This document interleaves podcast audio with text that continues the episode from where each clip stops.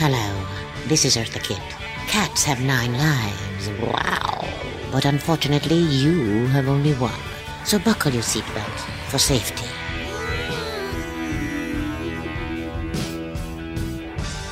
Slave have it, Chris! Let him have it, Chris. Let him have it, Chris. Let him have it, Chris. Let him have it. There's a button, a switch for everything. You're listening to Aerial View, worldwide on the internet. No shit, Chris.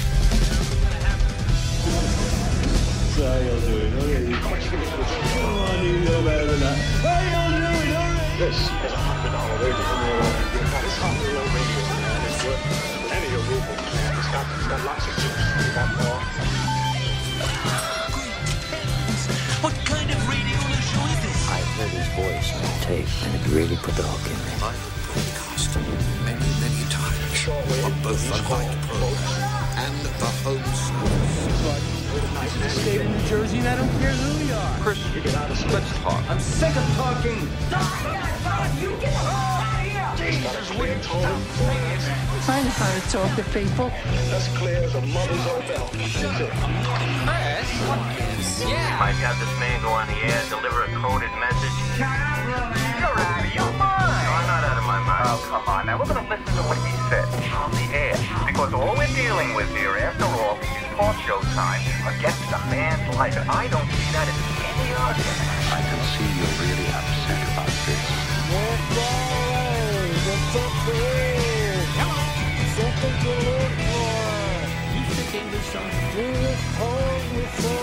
Harlow steady voice? Chris, stand up and wiggle your hips for us. I know that guy, but we're so many boys. He's in Iowa. And I'll smash your face for you, Yarbuckle. Let you stop, Dana. Stop it. Shut up. Conversation is a two-way street. I'm okay. I'm gonna drain my beer. I don't get you. I don't get your act at all. And I don't think you do either. I don't think you know what you're trying to do or how to go about it. You're stupid. I heard it over the radio. Real stupid. I'm not just talking about one person, I'm talking about everybody. I'm talking about form. I'm talking about content. I'm talking about interrelationships. I'm talking about God, the devil, hell, heaven. Do you understand?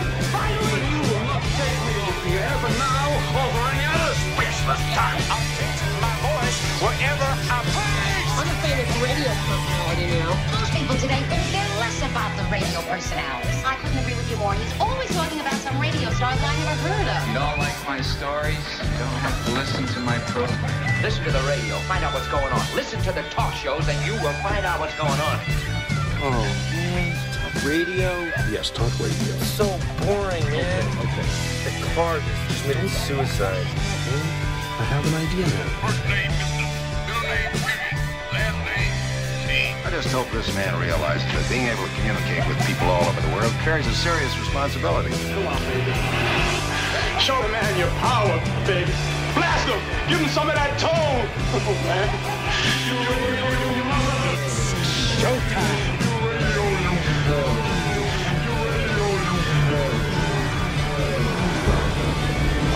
Good evening, ladies and gentlemen of the radio audience. Very auspicious beginning. Sure, the talk show. You know, people phone in and make a beef. Oh, what about? Whatever happens to bug you, that's what you talk about. Sometimes he agrees with the caller, other times he sets him straight.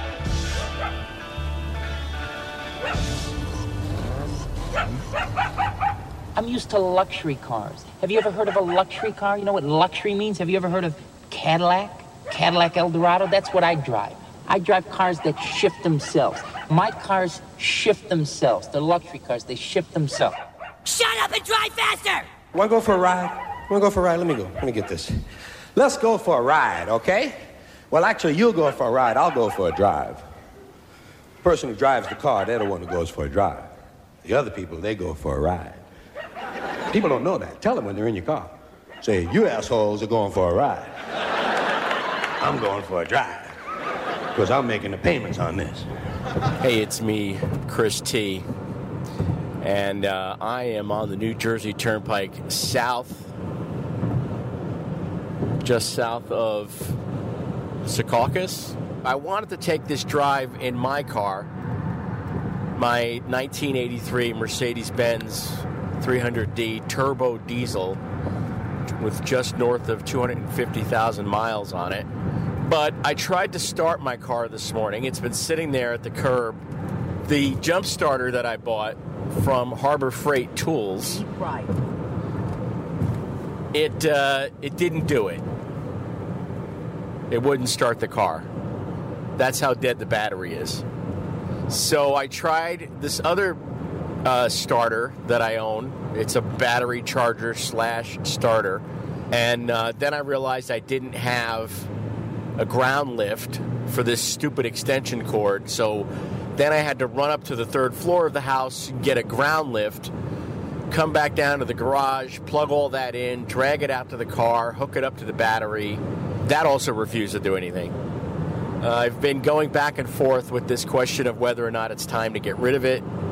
And I thought a, a, a nice long ride, the drive to Point Pleasant should take approximately an hour, 15 minutes, an hour and 20 minutes, something like that, would let me know whether or not I still think the car is roadworthy. Because that's really what it comes down to, is if I don't feel safe driving it. Everything else is negotiable. I mean, I don't really care. I've, I've lived this long with the lack of modern features on that car. The fact that uh, it requires two keys one key to open a door and one key to start the ignition, and that uh, it's got nothing uh, except for safety belts. It's got no airbags or anything like that. It's it's not that I have fallen out of love with the car. I'm still in love with the car. I just don't know if it's what I want any longer because what I want is reliable, semi modern transportation.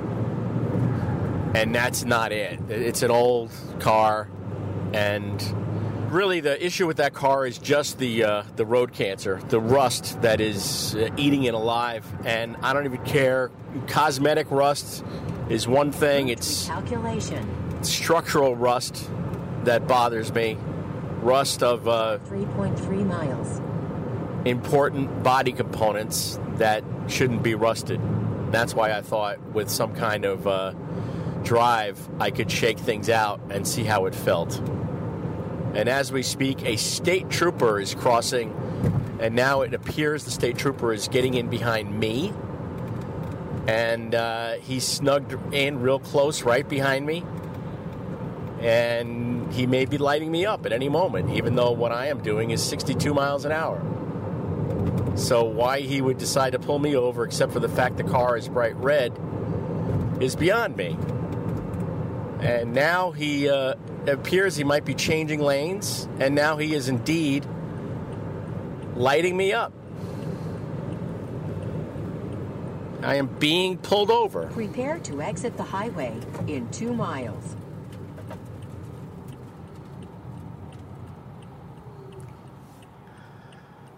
I've just been pulled over. I, I have my license on me. New Jersey State Police, I need to see your driver's license and registration and insurance information, sir.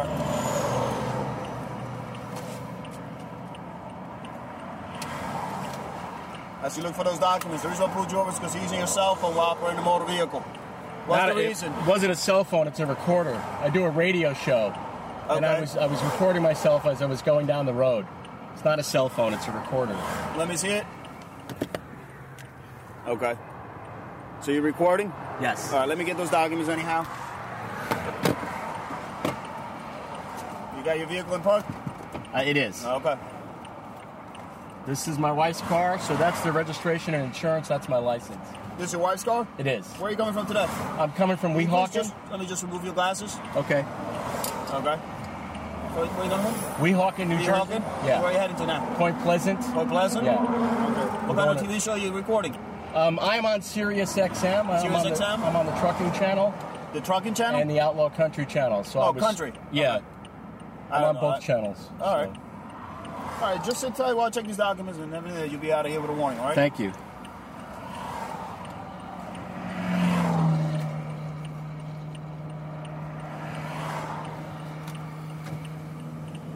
This is going to be a 15 minute layover here. Something tells me. He's getting back out of his vehicle. He's coming back on the passenger side of the car.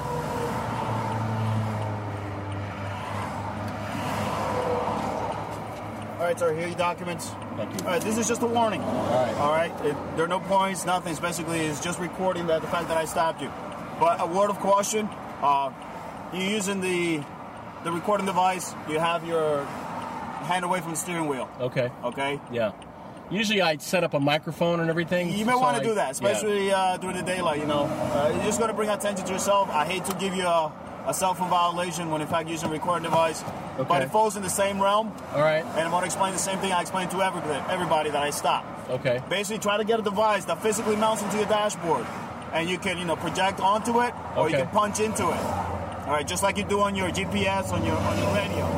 That way, you have your, your hands free and you can attend to the steering wheel. Okay. Okay. Yeah.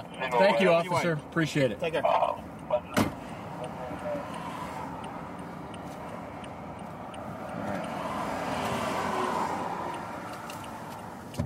So yeah, my warning says careless driving likely to endanger person or property.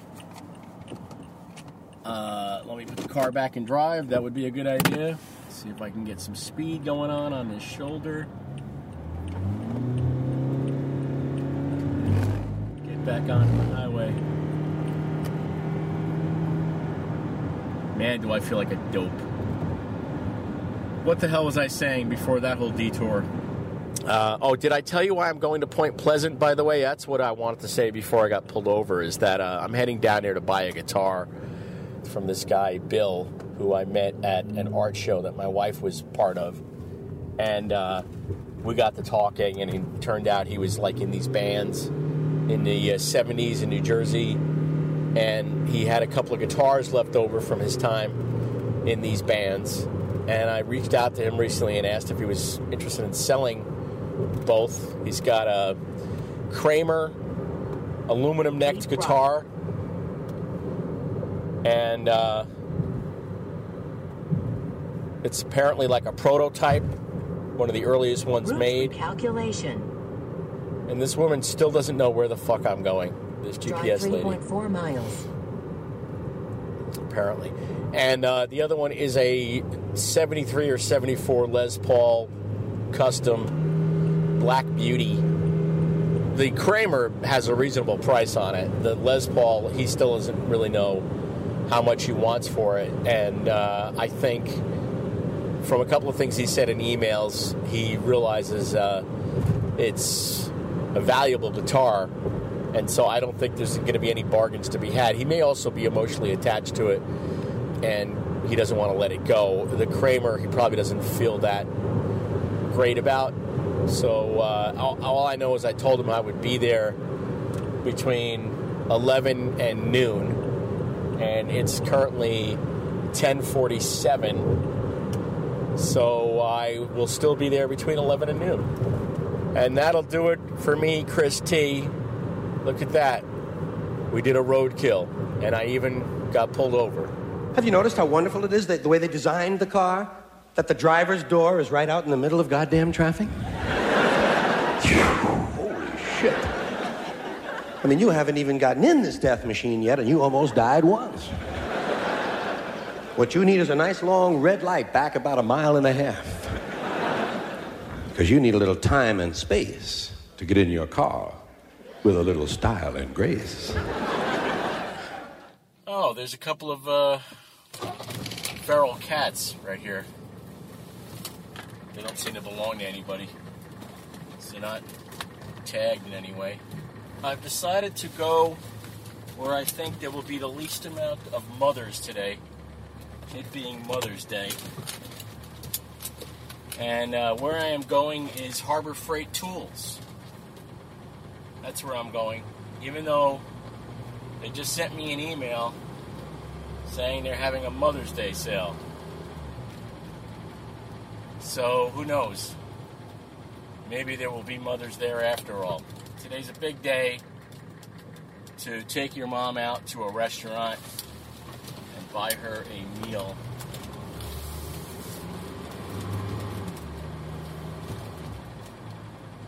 I don't really need anything in particular at Harbor Freight Tools, and I'm not even that crazy about that place. This is much less about going to Harbor Freight than telling myself I didn't stay indoors all weekend. Really, that's that's what it's about. And like I said, putting a little bit of a charge on this battery, and I enjoy these drives when I get to talk with you. I shouldn't say with, I guess I should say to. Talk to you. I used to like doing these as part of Aerial View when I called them Roadkill. but as I stated in a recording I did yesterday, or actually Friday, yesterday was Saturday, right? A recording I did on Friday night. I don't think I can use that title anymore because uh, I looked into it. I did some Googling and um, found out that there's this whole entertainment, whatever the hell you want to call it, uh, empire, entertainment empire, all about hot rods and hot rodding your car and racing and that kind of shit. And it's called Yes Roadkill. So, um, even though I did my first roadkill segment many, many years ago, I probably back in the 1980s, 1990s, when I first went driving with a tape recorder, and then it would have been a mini disc machine, and then it would have been some kind of flash recorder. Go around this guy, you fucking moron. You, have to you have to go around this guy. This this guy is what the fuck? Oh, Jesus Christ. You know, I, I happen to live in a very congested part of the world, so I, I, I long ago got used to there being people everywhere I go. This is not, we're not out in the farmland. This isn't the rural part of the country. So, if you uh, if you don't like people, you're going to have a tough time living here. But yeah, I'm looking for another title for this thing, and I was kicking around ideas having to do with the word diesel because this is obviously a diesel automobile that I'm sitting in. Uh, something like diesel fitter, diesel do, some crap like that. And then I realized, you know, sometimes I do this and, and I'm not in this car. I'm on foot or I'm traveling in somebody else's car or I'm driving my wife's car. So do I want to be stuck with that title? I, and then I'm trying to figure out something that works in any of those situations that connotes a few different ideas. Uh, one of them is, you know, recording out in the field, recording on the move, recording on the go. What the hell do you call that? Dispatches from the road, dispatches from the highway. I don't know. I'm I'm brainstorming out loud as I get onto Tonnelle Avenue, aka Truck Route 109 or Route 109 or whatever the hell you want to call it. It's a pretty awful road, I'll admit it. With your used car dealerships, and then uh, over here, oh look, they took out the trailer park. I just noticed that, man. The trailer park that was right over by the Tonnelle Avenue light rail station is now gone. Now no more. Weird mixture of businesses on this stretch of uh, Route 1 and 9 here in what is now, I guess, North Bergen I've passed into. You got a bakery, uh, industrial bakery, you've got tire stores, you've got gas stations, auto body, the kitchen cabinet factory outlet, you got the occasional residential home. There's a weird round church over here. Uh, you got a cemetery. Of course, you got a lot of bad driving to go along with it. Let's see, I'm doing about 50 miles an hour. It's probably a 40 mile hour speed limit here. There's something here, a General Electric plant right over here. G- GE Energy Service Center, whatever the fuck that is. It's really very New Jersey. If you ever wanted to bring somebody from another state to something that you could point to as being like real Jersey, I think this would sum it up nicely. Harbor Freight may not be the best destination for me, but it's open on a Sunday, and I have a coupon, so that's a compelling enough reason to go there. As for a name for this thing, it's going to happen spontaneously. It's going to pop into my head like that. He said, snapping his fingers. I did a bunch of writing about my mom that is going to end up in the newsletter, and this audio will end up there as well. so I'm not sure I'm going to do a, a, bunch of talking about my mom. I, I do remember, though, that uh, one of the great times to be with my mother was when we were out driving. Like she she liked to get in the car and go places. She liked to be behind the wheel. She enjoyed driving, and she used to do this thing where she would make the car dance. When we were over on this stretch of road near the junkyard in Copiague, you know, she would get a great pop song going on on the radio, and then she would make the car dance. That's what we called it anyway. And we would say to her, Make the car dance. Come on, Mom, make the car dance. So far, it's been smooth sailing. I don't really want to jinx myself. Uh, yeah, we got a lot of action here in the parking lot, man. It's pretty much a full up parking lot. This is one of those parking lots where if you were a new driver, I would advise you to stay the fuck out of it. Because it's kind of crazy. Oh, look at that. There's a 56 Chevy in the parking lot. 56 Bel Air, which uh, I would I would really be admiring, except for the fact that it's a four door and I could give a fuck. I'm sorry. It's a beautiful classic car, and otherwise it should move me, but not so much. All right, here I am at the Harbor Freight Tools. Have you ever noticed when you're driving that anyone who's driving slower than you is an idiot?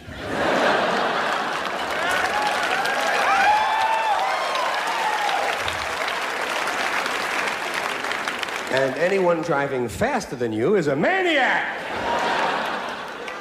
Say, look at this idiot here. Will you just look at this idiot just creeping along? Whoa, look at that maniac. Go!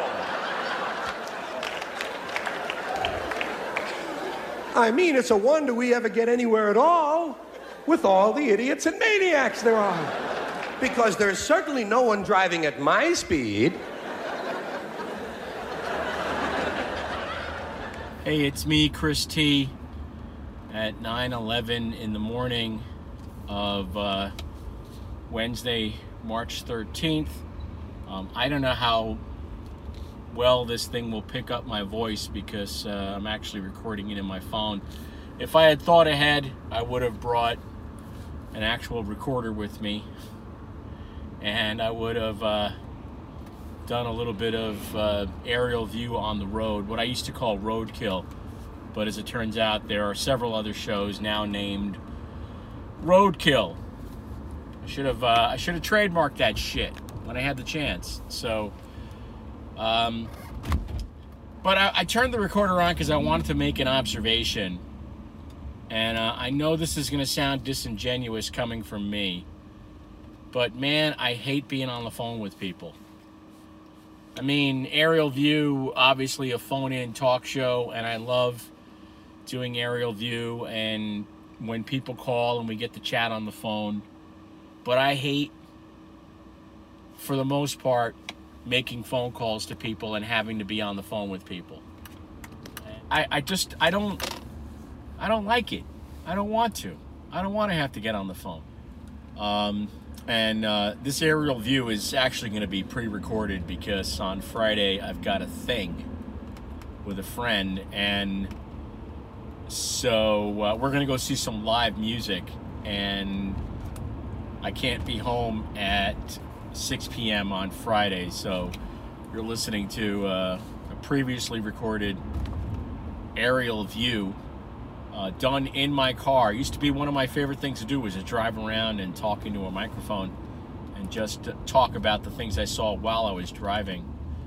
And right now I'm looking at the hospital that they took me to when uh, I fell down the stairs a few years ago backwards and ended up in a world of pain. Uh, and at this hospital, they managed to dislocate my shoulder when they stuck me into this uh, CAT scan or MRI machine or whatever the fuck it was. And they didn't believe me. They didn't believe that they had dislocated my shoulder. And I sat there with my left arm going numb. You know, it starts at your fingertips and it kind of works its way up. And I had to uh, convince them because I, I, I really thought I was in danger of like losing my arm. I was starting to go into this little bit of a panic about how, you know, I'm losing circulation to my arm and I'm going to lose my arm. And this is really fucked up. And so they stuck me, you know, they brought me back into x ray and they x rayed me again. And they were like, oh, yeah, look at that. Dislocated shoulder. And then they gathered up a team of like eight people and discussed the best way to undislocate my shoulder. And, you know, so like 30 minutes later, after giving me cascading levels of painkillers, ratcheting up the painkiller effect until I think they finally ended with morphine. That's some nice. That's a nice set of potholes right there, huh? They uh, they they managed to work my arm back into place, and I'm telling you, man, if you've ever had a dislocated shoulder, it fucking sucks. It fucking hurts. And the whole time you're just sitting there, sort of thinking, like, what, you know, can I lose? Can I lose my arm because of this shit? Am I gonna lose my arm? Which is what was going through my head. Anyway, that was the that was the hospital. Um,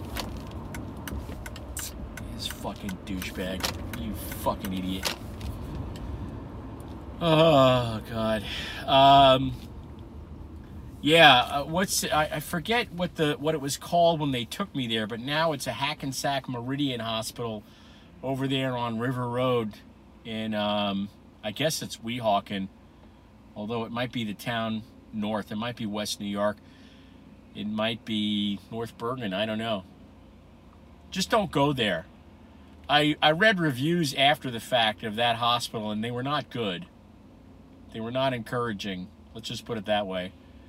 And uh, I would advise, um, you know, unless you're actually like, you've impaled yourself on a fence or some such shit, and you have no choice, you're non compos mentis, because when the uh, volunteer ambulance, ambulance people showed up at our house, I think this was like the first week of October when this happened a couple years ago. It might even be three years ago at this point. I was asked what hospital I want to go to you know, and like a lot of people, it, I was like, take me to the nearest one. I don't know. And I should have said, take me to the one with the best reviews online. Uh, there is the shuttered movie theater over here on River Road. Big old movie theater. They're going to turn that into God knows what. I would think probably more condos because uh, I guess that gets you the most bang for your buck, right? If you own a piece of property around here, you don't want to put up retail because retail is dying, supposedly, and uh, you're not going to put up another. You're not going to put up another movie theater. People aren't going to the movies. What are you going to do? You're going to try to get some douchebags to pay you upwards of. Uh, three quarters of a million dollars to live over here on the river, the Hudson River, which is one of my all time favorites. I've been banging around this area since 1986. It's hard to believe, but 33 fucking years. I moved to uh, Tenafly, um, and I wish I could remember what time of year it was. Um, it, it seemed to me to be the fall, but it might have been the spring. I don't really know. I should try to look in my copious journals and see if I wrote anything about that particular time when I was moving out of my mother's house at the age of, uh, what was I, 23 at the time? And man, I should have probably left earlier than that. but I didn't. But opportunity presented itself. A friend of mine who I knew from the music scene, from the hardcore music scene, had a big house in Tenafly, New Jersey. And uh, I could have probably squeezed that lemon. I probably could have gone through that yellow light, but it's a good thing I didn't because here's a pedestrian crossing the street as we speak. Um, and you know, so uh, I found out through this guy's ex-wife that he wanted to rent a room in his house in Tenafly, and it was going to be two hundred dollars a month, which is what I could afford at the time. And um, I took this little bit of money that I had from being rear-ended by a checker cab in uh, Long Island City, Queens, and I moved out. I got the hell out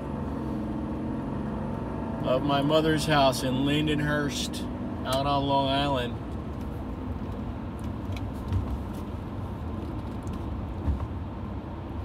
And we had one hell of a time. I lived there like five and a half years, pissing off the neighbors because we obviously kind of brought the whole property value thing down with our antics, throwing loud parties, being slobs you know, being young guys, early, you know, in their early 20s. Is this Jeep going to go and make a lane change without looking? Um, and for the most part, I lived there alone. The guy that I moved in with, this guy Jeff, he moved out to New Mexico not long after I became his uh, housemate to look after his mother while his father was going back and forth to the East Coast for work. His father was a banker and was traveling back and forth to the East Coast and said, Hey, Jeff, I want you to go stay with your mother. At least that's what I think was going on. Who the fuck knows? But he left and he didn't really come back except a couple of times a year. He would come back like during the holidays, he'd come back at Christmas time, he'd come back in the summertime and he would stay for a week or two and then he would leave again. So for the most part, I had this big, sprawling house in the bedroom community of Tenafly, New Jersey, all to myself, and it was a great place to live. Um, and probably the nicest place I've lived. You know, I lived up to that point. Uh, and then when that came to an end, and the father decided that they were going to sell the place because I, I, mean I, I, think the house had been bought as a gift wedding gift for jeff and his bride. This woman donna who is now no, no longer with us. Neither one of them are with us any longer. Jeff uh, had a bit of a drinking problem and he ended up falling asleep with a pot of water boiling on the stove and it ended up dying of smoke inhalation. And donna had some kind of cancer i think blood cancer so they're both gone. Uh, but at one point, Jeff decided he was going to stay in New Mexico and he wasn't living in this place anymore. And his father said, We got to unload it. And they sold it. And God knows how much they got for it. But I think that was, uh, let's see, I moved in in, in 86, thereabouts. I was there like five years. So I think by 92, I had moved out to Edgewater, New Jersey. I just went past my old block over here, Undercliff Avenue in Edgewater, and uh, moved into a room in a house. With a, uh, the room had a big picture window. I could lie in my bed and look out at the George Washington Bridge. It was a nice room. I managed to have, was it one cat or two cats? I think I had two cats living there with me at the time because uh, in Tenafly, Jeff had a cat when I moved in, and then I got another cat from a friend of mine. So uh, Jeff had left the cats with me, and then when I moved, I took the cats with me. At one point, I drove Jeff's cat and my cat down to Asheville, North Carolina, where Jeff's parents had moved to, and um, he took the cats. But I lived in that room in Edgewater with a succession of transient housemates who were attracted by the low rent, I'm sure. I don't think uh, any of the rooms, and I think I paid like 450 for my room. So uh, there was the room upstairs where I lived. There was another room upstairs where the landlord lived, and there was a room downstairs off of the kitchen, and that was probably the cheapest room in the house. And then there was common areas. It was a weird house, um, kind of you know something that had been built and then added on to repeatedly, and it didn't really look very interesting architecturally and you know, there wasn't a yard to speak of. You really couldn't go out in the backyard. I, I don't even know if I had access to the backyard if there was one. Um, so really, I was kind of just in my room, and then I would go into the kitchen to make a meal or something. But you were never alone if you were in the kitchen. It was always the person in the room off the kitchen, and it was just a weird arrangement. And especially, you know, with the landlord living there some people just can't drive to save their fucking lives. I swear to God.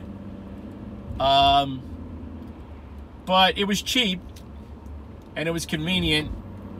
And I forget where the hell I was working at the time, but you know, I could drive to work and come home and park. And Edgewater was a different place then, man. They didn't, it hadn't built up the waterfront like they they have now. And my local bar was this great bar overlooking the Hudson River with a brilliant view of uh, um, the Upper West Side of Manhattan and Harlem and the George Washington Bridge. And you could sit at the bar and look out at the city, and it was full of um, you know people who worked for a living, blue collar types. It was a blue collar bar called the Lookout. And in the summer, they set up a bar outside, and they had clams, fresh clams, and seafood. And uh, there was a two-story structure attached to the bar where they actually had rooms you could rent and live in. And for a while there, I thought I would move in there. I thought, like, how cool would it be to be in this house with a view of the Hudson, better view than I had, that's connected to a bar and a restaurant. Years later, they turned it into this upscale French place, and now I see the French place is out of business and they're turning it into some kind of European gastropub. Uh, either way, it's it's not a blue collar joint anymore, and I Edgewater's not a blue collar town anymore either. All this shit, you know, the good money's driving out the bad money, as they say. That's what happens. So I spent like two and a half years in Edgewater, and um, I have been going back and forth to Hoboken like every day because all my friends lived in Hoboken. My best friend lived in Hoboken.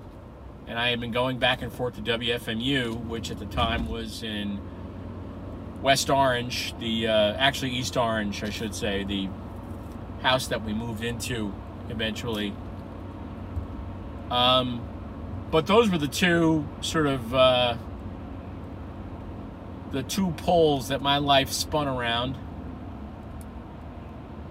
And uh, one day, a friend of mine called me and said, Hey, there's this apartment for rent around the corner from me. And it was on Adams Street by um, 6th Street in Hoboken, just north of 6th Street.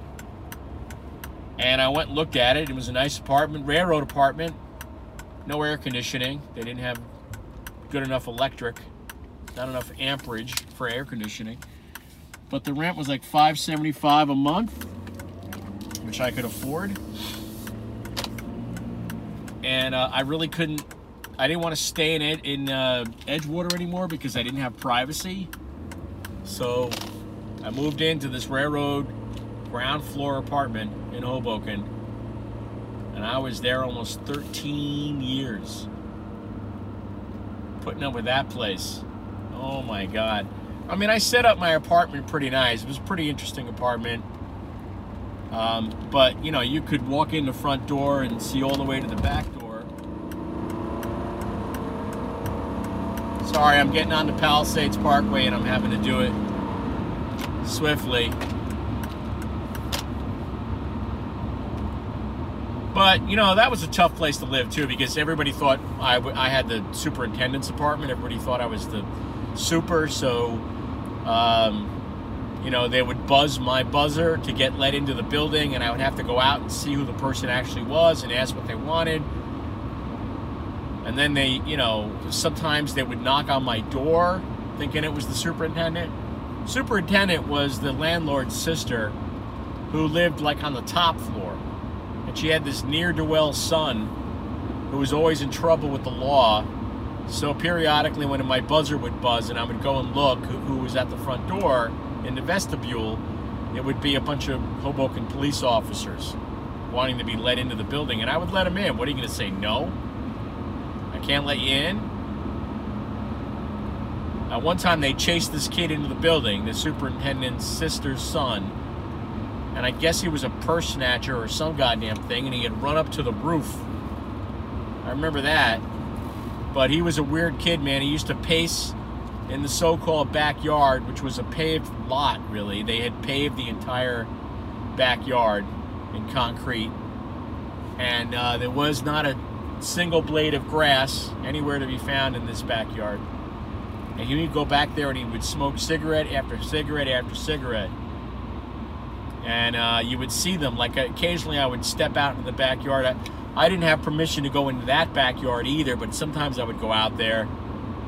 Um, and there would just be cigarette butts as far as the eye could see. Like he never picked up his cigarette butts, he just left them there to accumulate. And uh, for years and years and years, I, I didn't have air conditioning because, again, they didn't have the right amperage to support air conditioners. So during the summer, it would get brutally hot in there. You could put a fan in the front window and a fan in the back window, and it did little to nothing. And I remember, like six years or so after I moved in, they finally upgraded the electricity, and I was able to get a window air conditioner. And then I worried constantly that someone was going to push in the window air conditioner and break into my apartment.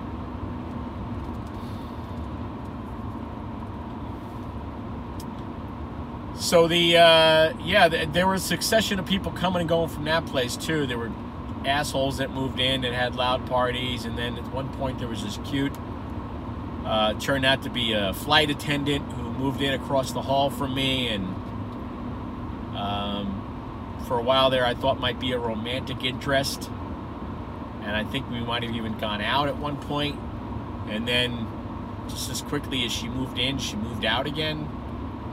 It was weird.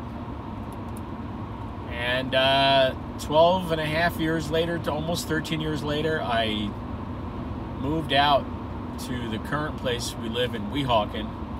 And we've come to love that town and love that place and love our little neighborhood, even though our neighbors keep coming and going. I mean, nobody's there any longer from, uh, I shouldn't say that. There are a few neighbors who are still there, uh, and we appreciate that. But a lot of people have moved the hell out, and it's weird. Find yourself uh, with brand new neighbors constantly. Well, here I am on the lovely Palisades Parkway northbound, which, thanks to Mamie Eisenhower, doesn't have any billboards on it. One of the reasons I like driving on the Palisades, and the other is like during the winter, you can see through the trees, get the view. Ah, there's the Alpine Tower, the first FM radio tower anywhere, put up by the inventor of FM, Major Edwin Howard Armstrong, in the 1930s, I believe, and now home to uh, all kinds of radio stations. Used to be able to drive onto the property and visit it, and you can't do that anymore. It's all uh, gated and locked. But I did drive up there one time and went and visited the little um, building at the base of the tower. And spoke to one uh, one of the caretakers there, or whatever, the hell the guy was. I'm not sure who he was. And he gave me a little bit of a tour, and I got to look at some old broadcasting equipment, and it's it was cool. But I can get a good view of it now because, uh, the, again, the trees are bare and it is festooned with antennas. And it, it's a rather large transmission tower. It really should be landmarked if it's not. Um, and I got to say, Major Armstrong was prescient in where he put it because it's on this, um, you know, on the on top of the Palisades, high above the Hudson River. We're 100 feet above the Hudson River. It's got really good elevation, and from the top of that tower, you get a great sight of Manhattan. I think somewhere online there's actual footage of uh, Major Armstrong climbing on that tower. Some things break easy, don't they? Some things just come right off. Radio knobs in a car. God, they're fragile. Just trying to tune something in. Just trying to find something you can tolerate.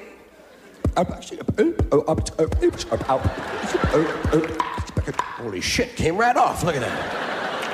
Throw that mother away. Give me one out the bag. I got about 80 of them down there. Thank you, man. And you wind up listening to something just the other side of the glove compartment.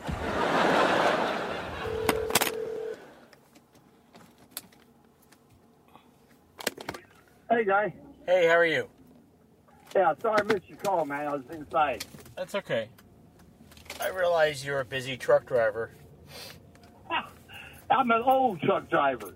Well, that's better than being a dead truck driver. Yeah, I, I'm worried about that. Wondering how close to it I was getting. Everybody I know is dying off, man. Yeah, you're getting to be that age, right? Well, you know, we're losing Walter. You remember Walter, don't you? Walter Two Horses, yeah. Yeah. What happened? Well, he went to the vet last month for his, you know, checkup and stuff. They gave him a little bit over a year and a half. What does he have? Like cancer or what? Stage, you know, stage three uh, lung cancer. Shit. Yeah, that's what killed my sister. It's the lung Yeah. cancer. Yep. So, He's a little bit upset because he's never smoked or anything, man. so how do you think he got it? Uh, it just happens. I mean, it's one of them things you can't explain. I mean, yeah. I mean, how can I be my age? I watch everybody else die, and I'm healthy as a horse. Well, a lot of it is genetics, you know. And You know, then, I mean, I, yeah. know, I, I just, I just saw my doctor here yesterday and stuff. Had chest X-ray last time I was home and everything stuff. Says the chest, chest X-ray looked good. She says, "Hell, I'm healthy as a horse outside of my high blood pressure, a little bit of cholesterol." She says, "Other than that, you're doing fine. Don't worry about nothing." And how old are you now? Seventy-five. 75. That's pretty good, man. That's pretty good. Well, uh, you know, my sister didn't smoke either, but she did a lot of uh, stained glass window shit, you know, which involved lead solder, and we think Right. that we think the lead solder might have given her cancer. So, did Walter do anything like that? Was he around any chemicals? No, no. Walter, you know, you know, Wal- Walter's a practicing medicine man. He pretty much stays away from anything bad for it. Right. It's always funny because it's like you could have the gene, and if it doesn't get turned on by your environment, then you don't get sick, you know? Yeah, it's you know, it's just one of them things. I guess. I mean, I hear everybody tells me like, you know, well, I've got longevity, in my family stuff. I think about my dad, my grandfather. I know your choices. I'm not looking forward to that. You're not looking forward to what? Living to an old age? Well, my grandfather was 104. My dad was 98. Yeah. So you don't want to live to an old age? What am I going to do at that age, Chris? You write your memoirs. Yeah, yeah, they'd have to be censored by the CIA, I think. Well, that's the problem with living to an old age is everybody you know like goes away. They take a dirt nap, you know? And you're Yeah, well- pretty much left on your own. Well, it's like, I mean, it's even getting even worse. I mean, I listen to the radio stuff. Hell, everybody I grew up with listened to on the radio and everything, you know, as far as singers and performers, hell, they're dying off like flies. You know, most, most, most of them are younger than I am. None of us are going to get out of this thing alive, man. That's just the way it is, you know. I keep wondering how much time I have left. And I'm only 59, you know. Yeah, I wish I was 59 again. You know, uh, I'm struggling a little bit here because you know the store that I opened uh, last November.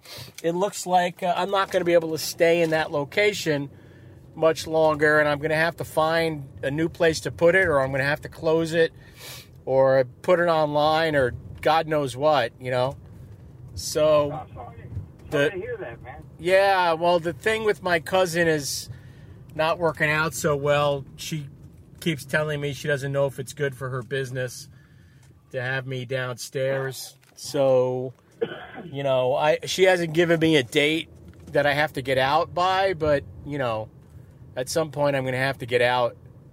Yeah, Uh, she's got what an antique shop upstairs. Yeah, yeah, and that's She's worried you. Yeah, she's worried your shop's drawing customers away from her, huh? Exactly. Yeah, she thinks she's losing business because of me, which I don't agree with. You know, I don't think that's what's going on. I think I'm actually bringing people in there that might not otherwise go, you know? So, Yeah. Uh, you know, you might have to send somebody down there to, you know, impress that, put that impression upon her mind, you know.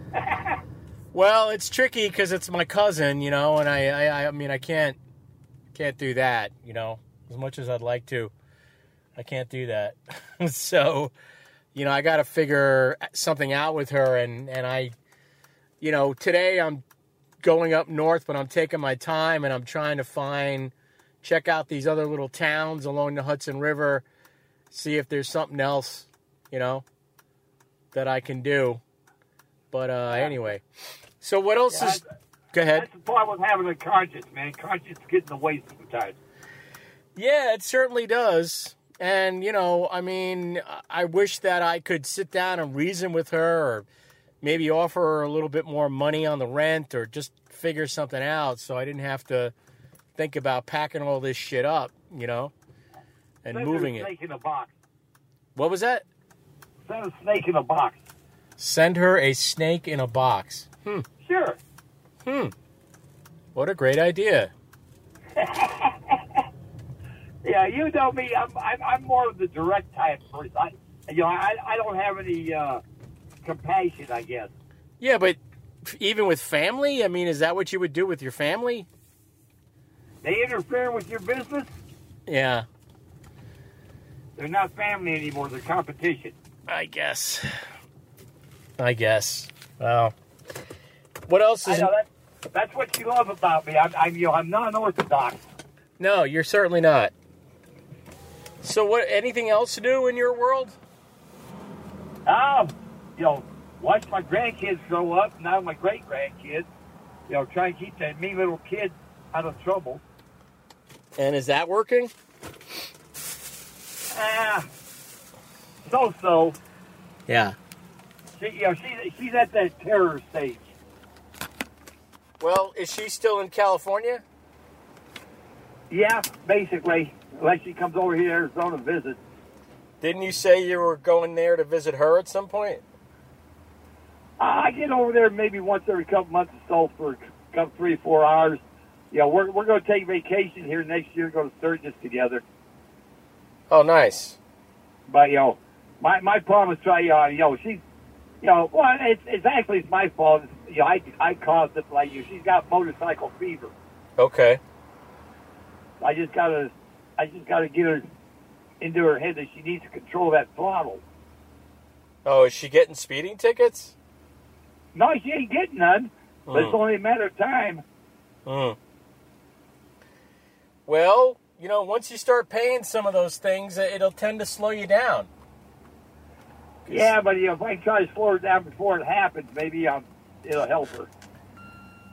Well, you know, I know people who up here who have been riding for many, many years. They're very, you know, they're they're very conscious and aware and and careful, and you know, even those people, things happen to them. You know, people turn left in front of even the careful riders.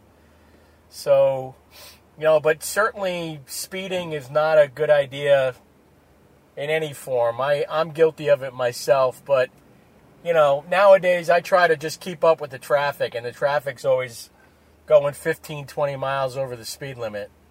Yeah. Well, you know, she's tearing right. You know, she's tearing the highway out here on that Sportster, and you know, it's getting closer and closer to her getting that pan head, And I just, you know, concern myself about what she's gonna do when she gets that pan head. Well, you got to teach her the right way. You got to teach her how to stay alive on that damn thing. You know.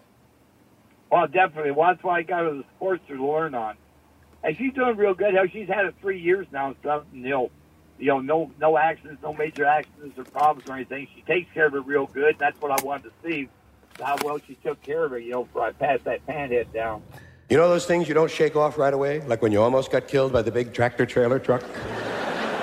and you had to pull over for 20 minutes and not do anything but listen to your heart? Hey Siri, send a text. What do you want to say to Janet? I just hit Hoboken. Period. Gonna hit the bank on the way home. Period. Should be home by 4:30. It says, I just hit Hoboken. Gonna hit the bank on the way home. Should be home by 4.30. Send it? Yes. Done. By the way, use everything on your car. You know what I mean? It's yours. Fuck it, you paid for the car. Use everything, man. Flip your sun visor, even on a cloudy day. Who knows? Flip it over here, flip it up and down, flip it on the side like the French people do. Flip the other one, even if no one is there. Open the ashtray, push in the lighter, even if you don't smoke. Turn all the knobs, have a lot of fun. Put your hand out the window, tell people to stop. You have power, power, stop, hold on. You stop. And then let one person go. Okay, you can go, not you. You go. Okay, hey. Fuck it, have a little fun. You paid for the car. You know what I mean?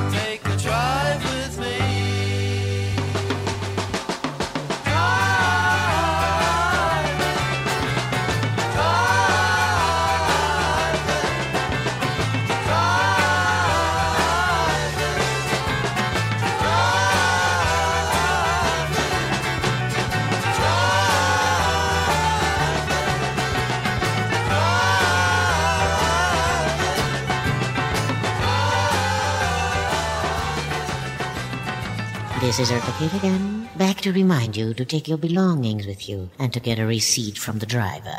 Have a perfect day.